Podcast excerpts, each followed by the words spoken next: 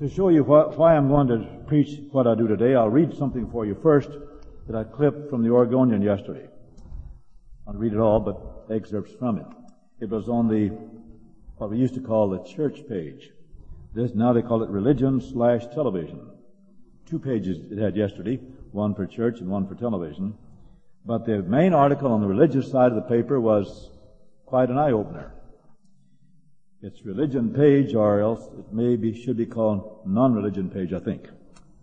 The headline, noble, in quotes, noble lie, an untruth, noble lie needed to link morality to facts. This man, whose name is Loyal D. Rue, he's a professor in a Lutheran school in, uh, in I've got it written, Luther College in Decorah, Iowa. So he's a knowledgeable man, a professor of religion and philosophy. He says this, the myths in the Bible, I won't read the whole thing, I'll read just skip points of it. The myths, he said, include archaic views of the universe.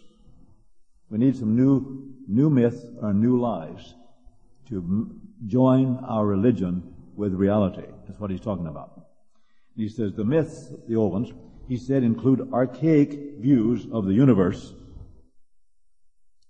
a presumption that humans are at the center of existence, and stories of Jesus' resurrection and of Moses bringing God's Ten Commandments down from the mountain.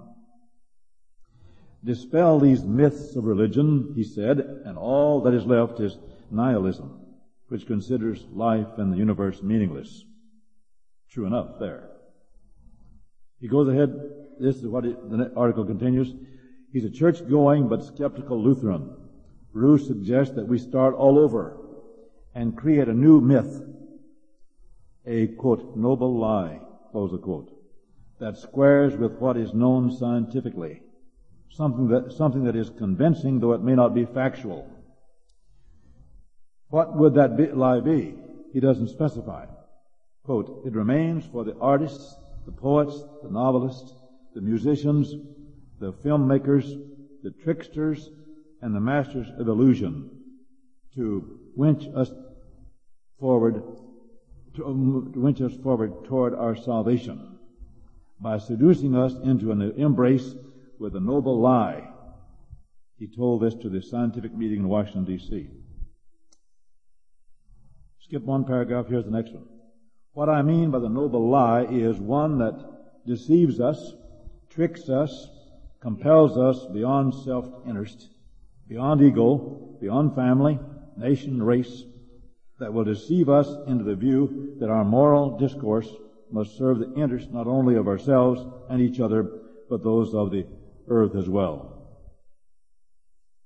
He of course says that all of the myths, so-called, plain teachings of the Bible, such as the resurrection, the Ten Commandments, and he of course would include, if he had time, the Garden of Eden, salvation by faith, one person dying for another, dying for our sins. Oh yes, they wouldn't believe that sin is real. All these are things that the human family has to fight against, according to our New Age religion and also to old timers, as far as that's concerned, of varying degrees of unbelief. So there's why I'm going to preach what I'm going to preach this morning. St. John 14, 6. Jesus saith unto him, I am the way, the truth, and the life. Amen. No man cometh unto the Father but by me. A few verses before that I read, Let not your heart be troubled. You believe in God, believe also in me. Amen. Jesus' word. In my Father's house are many mansions. Myth or fact? If it were not so, I would have told you.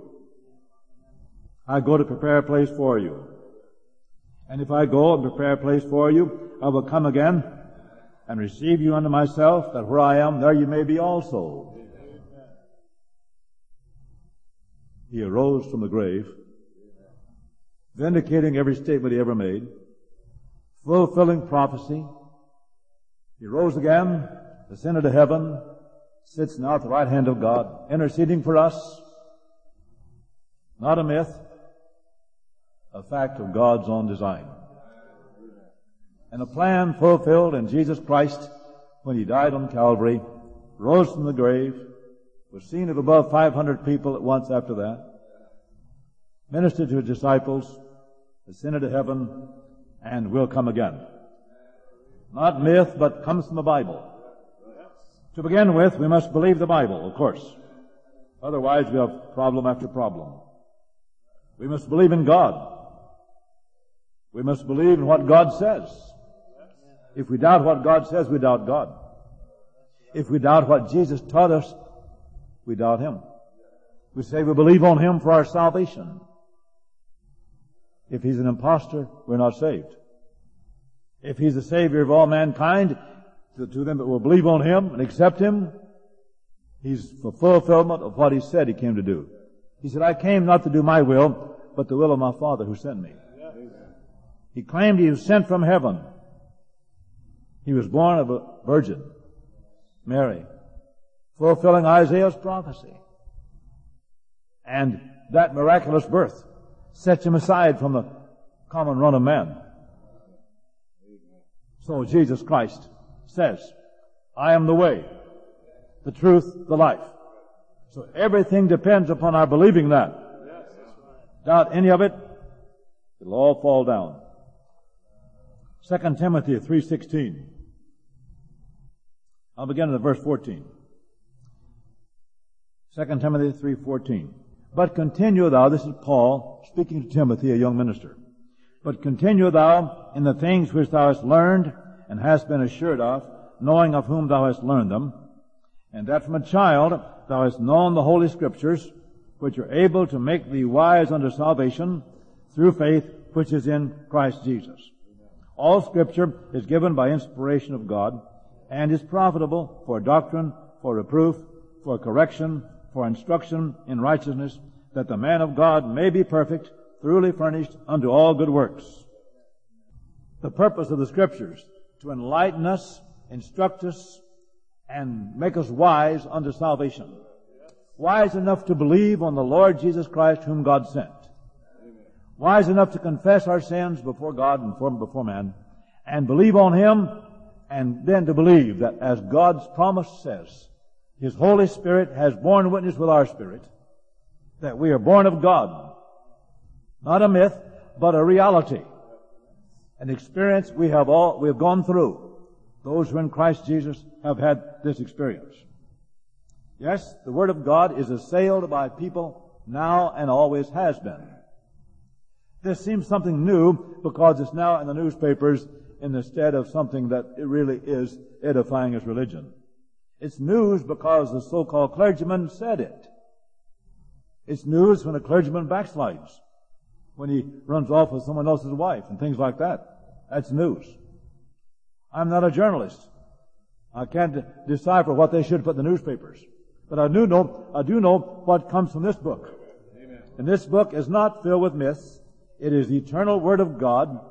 Spoken by God, uh, dictated by God Himself to the men who wrote these books of the Bible, that it might be an enlightenment to us to have, have us understand who God is, who His Son is, who we are, and what can be done about our condition. And that condition is we be, need to be made over, made anew in Christ Jesus. John 1 1 says, In the beginning was the Word, and the Word was with God, and the Word was God. The same was in the beginning with God. All things were made by Him, and without Him was not anything made that was made. In Him was life, and the life was the light of man. And the light shineth in darkness, and the darkness comprehended it not. The light that's come through Jesus Christ is not perceived to be the true light by all people. It can be if all people will open their heart to the revelation God would give them.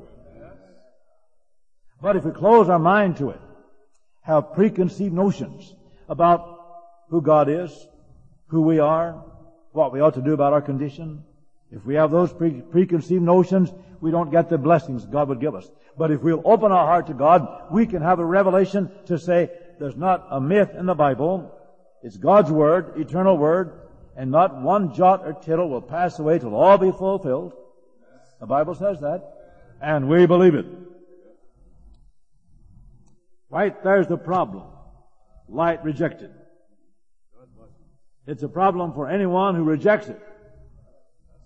For this is the condemnation that light is come into the world, and men love darkness rather than light. Why? Because their deeds were evil. There's no sensible reason for people to reject God and, and Jesus Christ in the revelation of God unless one has something to hide. Because Jesus is the light. Light exposes. If we walk in the light as He is in the light, we have fellowship one with another, and the blood of Jesus Christ, God's Son, cleanses us from all sin. But unless we walk in the light, we abide in darkness.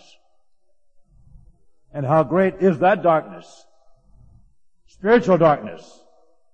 We see the sunrise in the morning, set in the in the evening, but the light of the world is Jesus, not just the sunlight emanating from the sun. For everyone that doeth evil hateth the light, neither cometh to the light. You don't go toward the light, you go from it if you're evil. If you're not in fellowship with God, to know God's will and want to know more of God's will, the light will repel you. You'll go the other way. But if you have a love for the light and the love for God and for God's revelation, then you'll come closer and closer by learning more and more from this book and staking your very life and hope of eternal salvation upon the reality of it and upon the truth of every word therein. On the other side, he that doeth truth cometh to the light, that his deeds may be made manifest that they're wrought in God. The true Christian has no reason to be ashamed of what he's doing. He's been saved by the power of God. Through the merits of Jesus Christ's shed blood, he's been forgiven. And a sanctified man is made holy within and without. And he has nothing to hide. He's an open book. But, but those who go around the corners, hide this and hide that, we call, we have a common term for them, hypocrites. They claim they are, but they're not.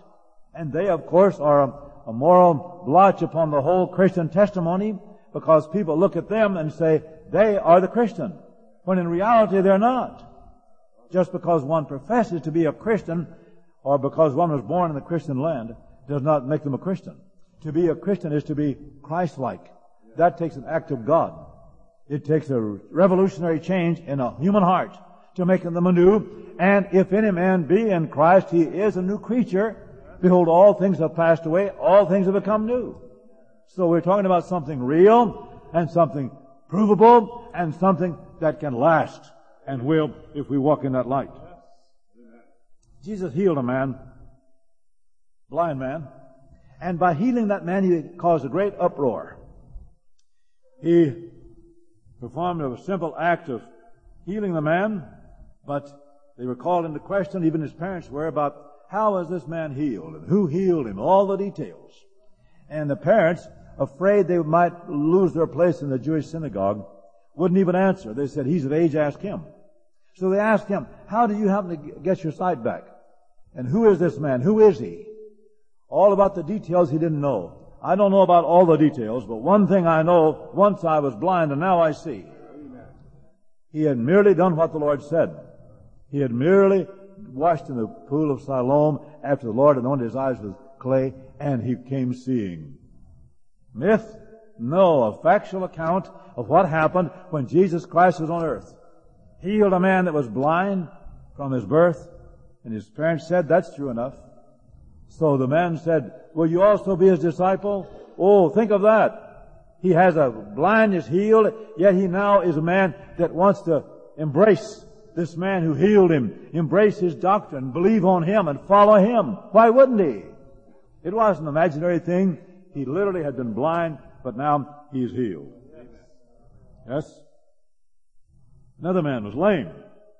Lame from his birth. He sat at the beautiful gate of the temple. James and John came one day. Peter and John came there to visit the temple and pray. And this man was there, lame. So what they say to him? They said, he asked an alms of them. But they said, we don't have any. Silver and gold have I none, Peter said. But such as we have give we thee in the name of the Lord. And reached down, took hold of his hand, raised him up. The man was healed and began to leap with joy. A miracle. An act of God. Not a myth. Another account of the fact that God has power on earth to forgive sins and to heal lame people and even heal blind people. God's power is not limited. Our faith, a lack of faith rather, gets in the way. God wants us to believe. Unto salvation, unto real victory, overcoming victory, joy in the Lord, not a drudgery, not a burden, but a joyous experience that one has because sin is gone and they're free. Or when they're sick, they're healed. What a great thing that is. Yes, this man was lame and he was healed. He began to leap with joy. What did they say? They said to him, Neither is there salvation, Acts 4.12 says, neither is there salvation. He was, went ahead and explained that he was healed through that man's, through Jesus Christ's power. And then here's the 12th chapter says, uh, 12th verse says, neither is there salvation in any other, other. For there is none other name under heaven given among men whereby we must be saved. Saved. Forgiven. Made new. Must be. Myth? No, gospel. Really is. But we have to believe it all to believe any of it. Doubt one word and you can't be sure what not to doubt. But believe it all and you can say, I can't explain it. I don't understand some of the circumstances, but one thing I do know, this book is a miracle of miracles. God's preserved it for us down through these ages. When men have tried to destroy it, ban it, outlaw it, it has not been effective. No, God has preserved it, and we have it now, an open Bible. Hold in our hands, learn, discuss, review, memorize. It's a great thing. Yes, thank God. Jeremiah said, My people have committed two evils. They have forsaken me, the fountain of living waters, and hewed out cisterns, broken cisterns which can hold no water a substitute religion. Jeremiah said it. Paul said, I marvel that you're so soon removed from the gospel, which is not another. He says, to another gospel, which is not another. Then he says, though I or an angel from heaven bring any other gospel to you than that we've brought, let him be accursed. He was so sure of the fact that this gospel had been revealed to him in a miraculous way was his means of salvation now and his means of eternal salvation forever. Yes, Paul was sure and said, I'll stake my life upon it. And if I change my mind and water it down or change it or modify it to be some other gospel, which wouldn't be another, if it's changed at all, it isn't another, isn't the gospel. The good news has to all be good. There can't be any bad news mixed up in this. It must be good news. That's what the gospel means. So he says if someone brings something else, let him be accursed. That's what Paul said. God wants us today to be sure where we stand. He wants to, us to study to show ourselves approved unto God, a workman that needeth not to be ashamed, rightly dividing the word of truth. We will begin with believing God, in God. We must believe He is, and He's a rewarder of them that diligently seek Him, or we can't get an answer to prayer. If we pray, we must pray to God the Father, and we must believe He is there, He hears us, and if He hears us, He answers our prayer. If He answers our prayer, the fact is, is plain. He answered prayer. A miracle. Any prayer answered is beyond human reason. If this man who wrote this article, if he limits everything to the exercise and logic of a human mind, of course he can't get anywhere. The things of the Spirit are not carnally desire, uh, discerned. Carnal means humanly, just naturally. Not spiritually, not miraculously, but just carnally in the human mind.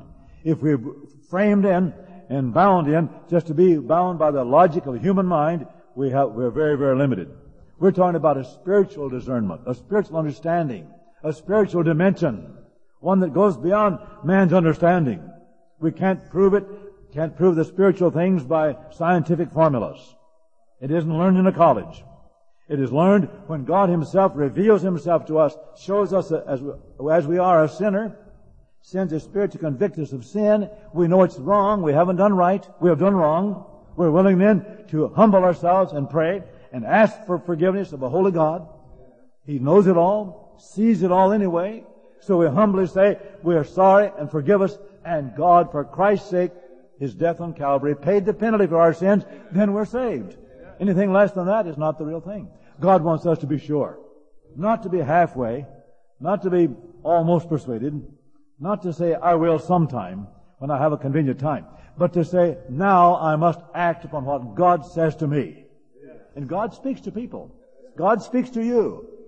And you might not understand how to frame the words of how it happens, but you know there's a God in heaven, and God talks to us in language to reprove us, rebuke us, uh, to instruct us, help us, guide us, all of that. Yes, it's there if we let God speak to us. But we must open our hearts to it. We must say we will. Now, if we open the door to uh, these, to disbelief, we never know where we'll stop.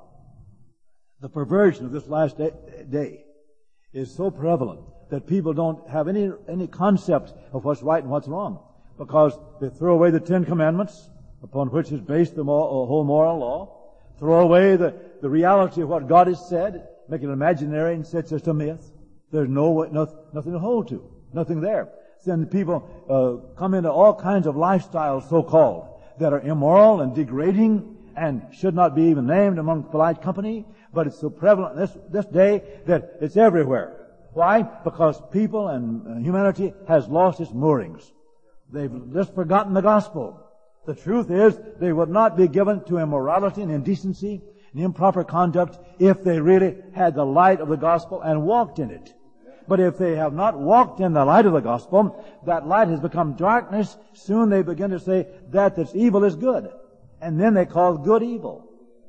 The fundamentalist, old-fashioned preachers, and even Christians are doing it wrong, they say. We're, we're narrow-minded, we're bigoted because we believe the Bible.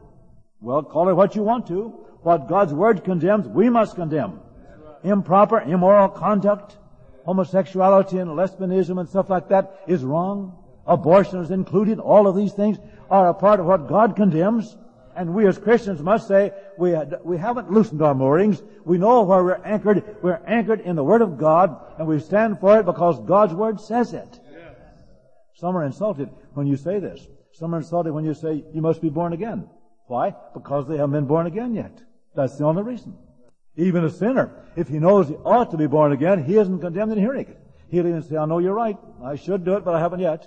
But the one who gets angry about it, wants to hear nothing, just condemns himself by his own actions.